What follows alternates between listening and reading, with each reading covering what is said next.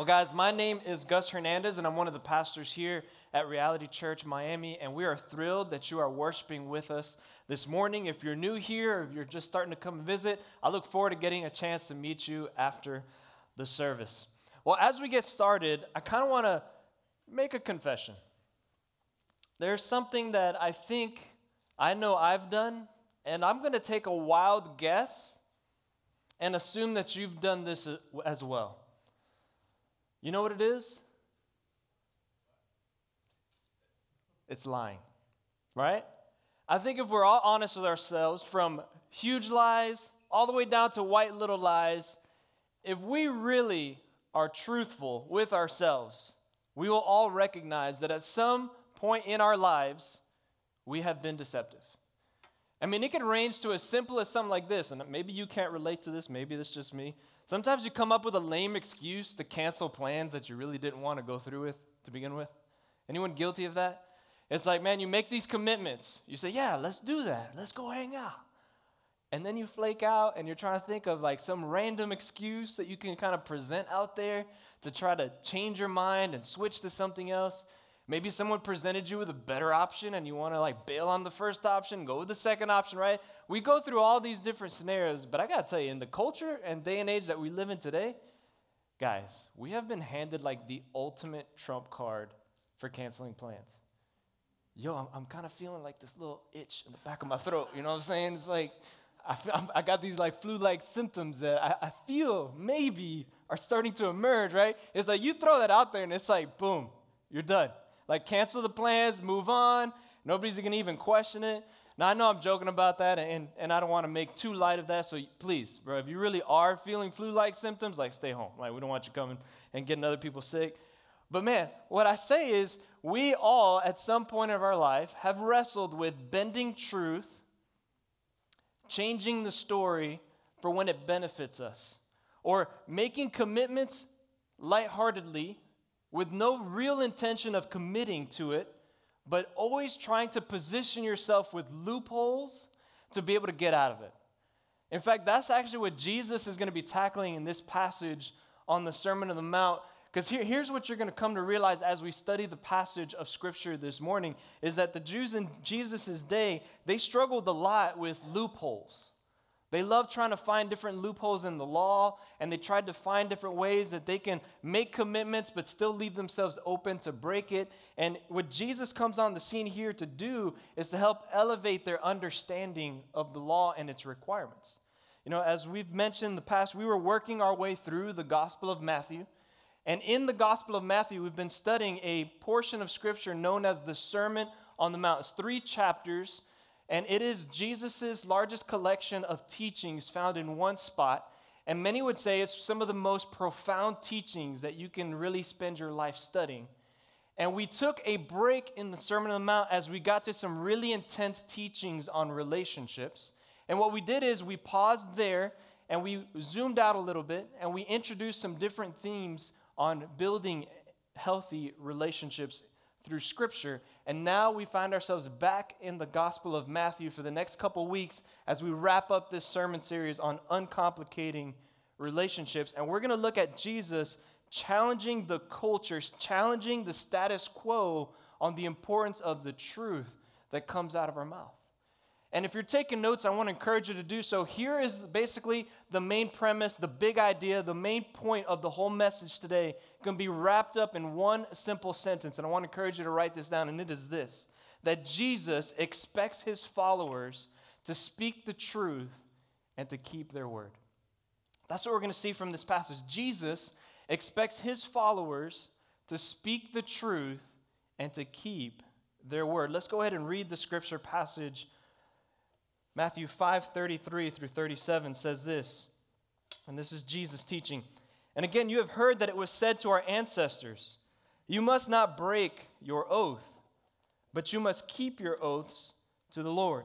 But I tell you, don't take an oath at all, either by heaven, because it is God's throne, or by earth, because it is his footstool, or by Jerusalem, because it is the city of the great king.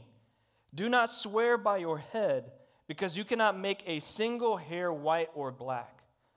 And I love this verse, but let your yes mean yes and your no mean no. Anything more than this is from the evil one. And right here we see Jesus tackling the relative weight of different oaths that the culture had established. And he makes this case for simple truthfulness and how we should just be people that keep our word. And we're going to look at two observations from this passage. The first one is this Jesus is warning us to avoid unnecessary oaths. That's the first thing we're going to see coming right from the passage. He's warning us from having to take unnecessary oaths. And he starts by summarizing several passages in the Old Testament that tell you if you make an oath, you need to keep your oath. If you make a statement, you should follow through. If you say something, it should be truthful. And he's summarizing several different passages. And before we really dive deeper into what he's trying to communicate, I find that it's sometimes helpful to first rule out what he's not trying to communicate. And I want to be very clear he's not trying to teach in this passage that we should never take an official oath. For example, like if you go to the courtroom, I swear to tell the truth, the whole truth, nothing but the truth, so help me God. That's not what Jesus is trying to rule out. Because he gives specific examples, and those examples can be found in other writings in culture that show what Jesus was really confronting. He's not going to contradict the teachings of the Old Testament. In fact, a few weeks ago, we studied a passage that said Jesus came to fulfill the law, not to abolish it. Like he came to elevate it, to teach people its right full understanding. In fact, here are two scriptures from the Old Testament just to validate some of the teachings about truthfulness and making oaths before the Lord. Leviticus 19:12 in the Old Testament says this, "Do not swear falsely by my name, profaning the name of your God, for I am the Lord." Here's another one, Numbers 30 verse 2. It says this, "When a man makes a vow to the Lord or swears an oath to put himself under an obligation, he must not break his word. He must do whatever he has promised. So, I mean, it's pretty clear in the teachings of Scripture that God cares about us making sure that we follow through with our oaths and our commitments. God cares that we're a people that proclaim the truth. So, what is Jesus ultimately getting after here in this culture? Look at the phrase. It says they were swearing by heaven, they were swearing by earth, they were even swearing by Jerusalem, and some were swearing by one's head. And here's the reason why they were doing that. They knew some of those really strong teachings in the Old Testament that mentioned invoking the name of the Lord as you swear and make a promise. They knew the weight of that. So they were trying to come up with a system, a system of loopholes, to be able to say, hey, no, I, I really mean it. I promise I'm going to do X, Y, Z. And I swear to you by Jerusalem. I swear to you by heaven. And they're trying to do everything in their power to still claim that God is technically a witness, but I'm not going to dare mention him by name. Because in their eyes, they thought that since they didn't mention the very name of God, that it was somehow less binding. It wasn't something that you could hold me to because that would be your way out. That'd be your caveat. I'd be like, well, I mean, I, mean, I, I got to break this commitment. You know, I know I promised you this. I know I said I was going to do this, but, you know, I didn't technically say I swear by God. And Jesus is kind of sitting there like, do, do you guys realize how foolish that sounds? And it's like Jesus helps them to understand what possibly could you swear by in the whole realm of creation that would somehow exclude God as being a witness to your words? Oh, you're going to swear by heaven? that's, it, that's his throne. You want to swear by earth? It's his footstool. He created it. He has complete dominion over the earth. Oh, you want to swear by Jerusalem?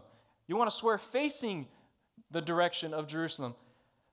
The, the Psalms and the Proverbs mention that Jerusalem is the city of the great king, the Messiah, who will return. And then they switch from like, all right, well, let's not talk about all the things invoking God. I'm just talking about my own body. So it's like you see this weird progression where they move from like the celestial down to earth to then to a specific city, and like, well, I just swear on my own, on myself, on my head. And he's like, even in that, he says, God is truly omnipotent and more powerful than you. You don't even have the power to permanently, naturally change your hair from black to white. And now that I think about it, I mean, some of you are sitting here thinking like, no, I could change my hair color. Is that, but, but can you though? because technically it's deception. You're just throwing some dye on there, right? It's not really changing, you're covering up its natural state. And in essence, proves the point it's deception. It's not reality, it's not truthfulness. And Jesus is here confronting and showing them, guys, we have got to move away from this culture that lets us try to make statements and claims, commitments and promises while knowing in the back of our minds that we are providing loopholes to get out of our commitments. That we have no real intention of honoring our word, but we're looking for a way out. And that shouldn't be. And if we are learning anything from the Sermon on the Mount, Jesus is teaching us how to be citizens in the kingdom of heaven. And to be a citizen in the kingdom of heaven, Jesus is warning us from taking an unnecessary oath hoping for a loophole to not have to honor our word. And deep down inside, we know that we struggle. We're always looking for loopholes. Our brokenness, our sinfulness is always trying to find a way to get out of certain commitments. And Jesus, here in this passage, he's elevating the need for honesty. He's elevating the rightful place of a true oath. And he's reminding people that we don't need to be relying on swearing on all these various things to validate our points. But we should build a life of, of character and integrity that stands on its own. Look at the second observation we see from this passage is not only does he want us to avoid unnecessary oaths, Jesus wants us to speak the truth and keep our word. Look at verse 37. It says, But let your yes mean yes, and your no mean no. Anything more than this is from the evil one.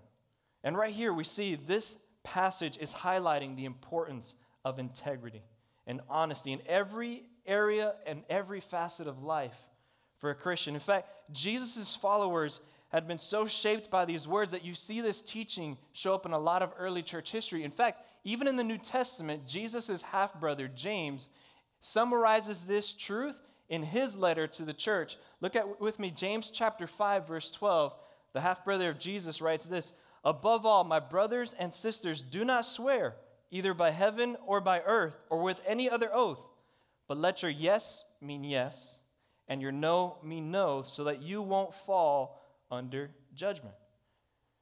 I think it's clear that Jesus expects his followers to speak the truth and to keep their word. In essence, Jesus is calling us to a life of integrity. And I love that word, but what is integrity? Like, if you had to break it down, if you had to define it, what is integrity? You know, if you look at the definition up in a dictionary, some would say it's moral uprightness. But one definition that I loved is integrity is the state of being whole and undivided. It's the idea of being whole and undivided. What Jesus, in essence, is saying is he's calling us to a life of undivided allegiance to his teachings, undivided allegiance to his lordship. He's calling us to a life recognizing that we are citizens in God's kingdom and that he has a different standard that he expects from us. When you're living with integrity, you're not torn between two different options between the truth and deception. You're not wrestling back and forth between allegiance to the Lord and allegiance to this world. To live with integrity is to be whole, to be undivided. And, and here's the truth that I want you to, to recognize integrity should lead to honesty. Like when you're undivided in your allegiance to the Lord and you want to please Him, then you can overcome some of the fears that this present world will try to throw your way that will cause you to want to bend the truth that will cause you, because of guilt and shame, to try to lie. Integrity should lead to honesty. And here's another development. Like, as you continue to play this out, what is the cause and effect of this? Well, consistent honesty is what leads to dependability. Like, as you develop the consistent honesty in your life, think about how that's going to affect all the relationships around you. You know, I think back to my childhood, and there was something that was very unique to me about my mom. My mom would not make promises very often. In fact, here's why because my mom, she was a person of strong conviction that if she ever used the word promise, she always wanted to make sure she came through with whatever it is that she promised. That being said, because she knew that there were a lot of scenarios in life that she couldn't control and there were certain things that she didn't want to commit to, she would rarely use that word. But here's what I did know if my mom says, Yes, I promise I'm going to do that. As a child, I can't think of a time my mom broke a promise to me or my sister. And what did that do for me? Is like, hey, you know, it was tough because there's so many times I'd come ask her for something. Like, no. And she was truthful. She's like, no, we're not going to do that. Or no, I can't promise that. No, I'm not going to do this. But if she ever got to a conclusion where she says, you know what? Yeah, I promise you, we're going to do that. I knew that she was a woman of her word and she was going to do it. It truly was amazing for me. That's not to say that she doesn't struggle with deception or lying. But what I know is that the consistency of her holding up her word led to me believing that I could trust her more and more as I grew up. She kept her word. Parents, what a beautiful thing for us to embrace with our children. To be people of the word, that if we speak to our kids and we make promises to our kids, that we show them that we are going to come through with those promises. Even think through how this affects a marriage or a dating relationship. That you consistently are being honest with one another and how that's going to lead to dependability and trust. Now let's talk about the flip side. If we're not consistently telling the truth, how do you think that would impact the relationships around you? If you're constantly being caught in a web of lies, how does that affect one person's view of you? How does that affect your spouse's view of you? How does that, you know, reflect in the workplace? How does that affect the community? How does that affect church? And what Jesus is trying to get at is like, we should be people pursuing lives of integrity that is really elevating the need for consistent honesty within our relationships, where we're able to speak the truth and we're able to keep our word. That's what he's trying to get at. That's what he's calling us to do. He wanted total honesty in his followers' speech. Now look at verse 37 because there's an interesting phrase there. Toward the end of verse 37, he says this anything more than this is from the evil one. And Jesus is basically saying that anyone who relies on these loopholes, on these oaths, and over promising and trying to elaborate and use all these different swearing to try to make a truthful claim, he says, man, if you're following that pattern, you're actually following the pattern of Satan's deception and not the pattern of the Lord. Because your life should stand on its own to validate the claims that you're making and not all these additional oaths and not all these additional swearing like oh i swear by this person i swear by this i swear on this grave i swear by this location. It's like just just speak. Let your yes be yes and let your no be no. And that's what he's calling us to do. He just wants us to do that.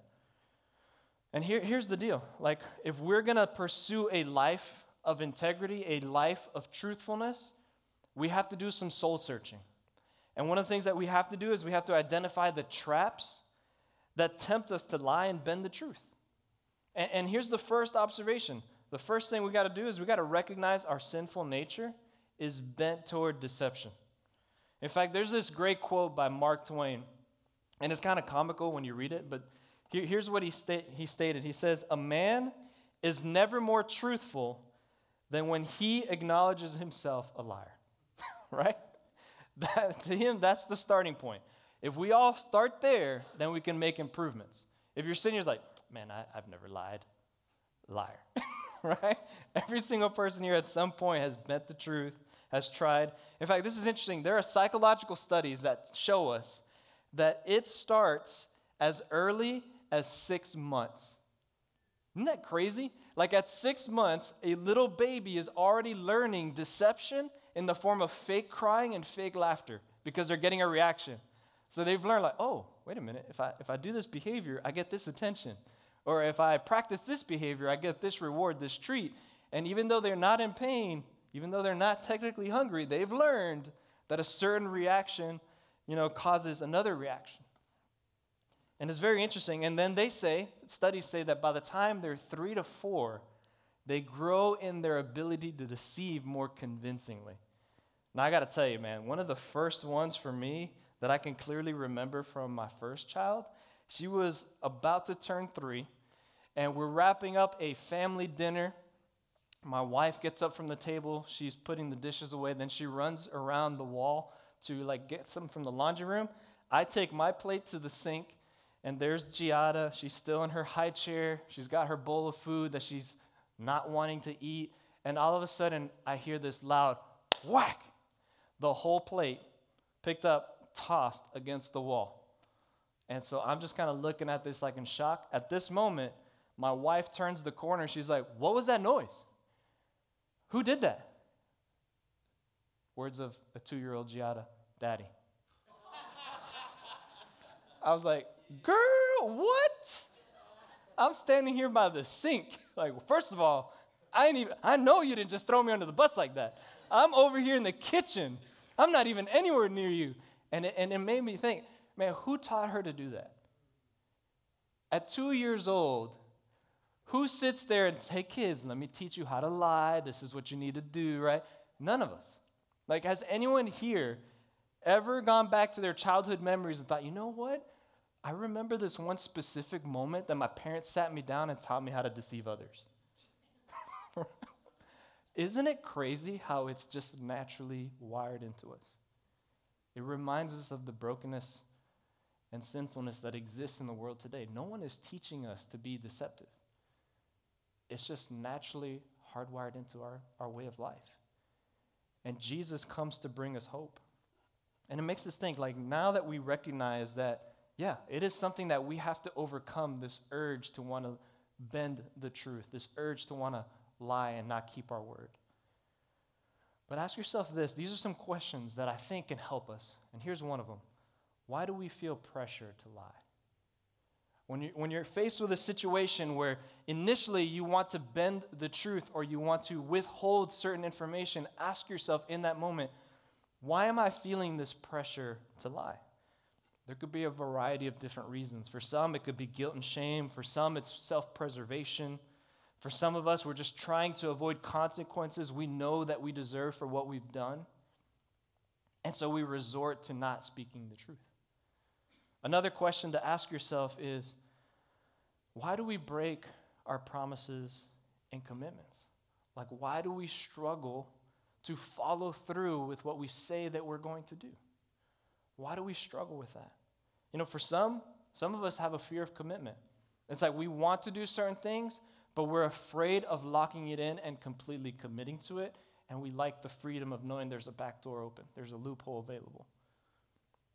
For some of us, we've lacked developing the discipline to follow through, to do what we say we're going to do. And we need to ask God for help in that to grow but here, here's what Jesus is ultimately getting at. If you develop a society and a culture that is not used to speaking the truth consistently, eventually it erodes the trust that is needed to have a healthy society, a healthy relationship. This can go all the way down to a personal relationship, and you can zoom it out all the way to a communal relationship like a church. It has huge ramifications, it has huge implications. And repeated incidents of deception, all they do is they chip away and they break trust. And it's so hard to reclaim that, it's so hard to regain that. And that's why Jesus is helping them see the importance of elevating truthfulness. To not think about it as some haphazard thing, like, I mean, it's okay. I mean, it's just a small little thing. It's just a small commitment that I'm breaking. It's just a small little white lie. It's not that big a deal. But what it does is it chips away at trust. It chips away at your dependability. And it slowly hurts you from developing the healthy relationships that we so long and desire for. I want to ask another question. How do you see integrity on the flip side and honesty affecting a relationship? Or if you want to zoom out, how does honesty and integrity affect a marriage? A dating relationship. You can see it has the reverse effect. Instead of like chipping away and breaking down trust, it enhances it, it builds it, It helps you gain more and more love and affection for one another because you know that when you make statements, you mean what you say. When you make promises, you keep your promise. You follow through with your commitments. You prove to be truly dependable for the other person. It enhances community life, it enhances interpersonal relationships. And that is what Jesus is calling us to do here in this passage. It shouldn't be necessary for us as followers of Jesus to have to swear by all these different realms and different things in order to validate our statements. It's like, well, you know, I really want them to know that I'm telling the truth, so I'm going to swear by X, Y, Z. It's, it's irrelevant. What Jesus is saying is the, the total, the sum total of your life, the, the consistency day in and day out of keeping your promises, of making truthful statements that is all you need to validate your words. It's just let your yes be yes, and let your no be no. You don't need to have all of these different oaths. You just need to highlight the importance of speaking the truth and keeping your word. Now, as we wrap up, I want to make sure that we understand what Jesus is saying here in this passage. He expects us as his followers, as citizens of the kingdom of heaven, to speak the truth and keep our word. I want to invite you now for a time of reflection and prayer. So if you can close your eyes, I'm going to spend some time in prayer. And I want to provide some opportunities for you to just reflect because this can feel like such a simplistic passage, and it is. And yet, I think in all of our minds, we are immediately thinking of different scenarios that have surfaced in our minds where we bent the truth or we weren't truthful or we withheld information. And what I want to do is just provide an opportunity for you right here in this space to be able to ask the Lord to forgive you and to pursue an undivided allegiance to a life of integrity and truth that will build healthy relationships. So just take a few moments so just pray before the Lord. And after a few moments, I'll wrap us up in prayer.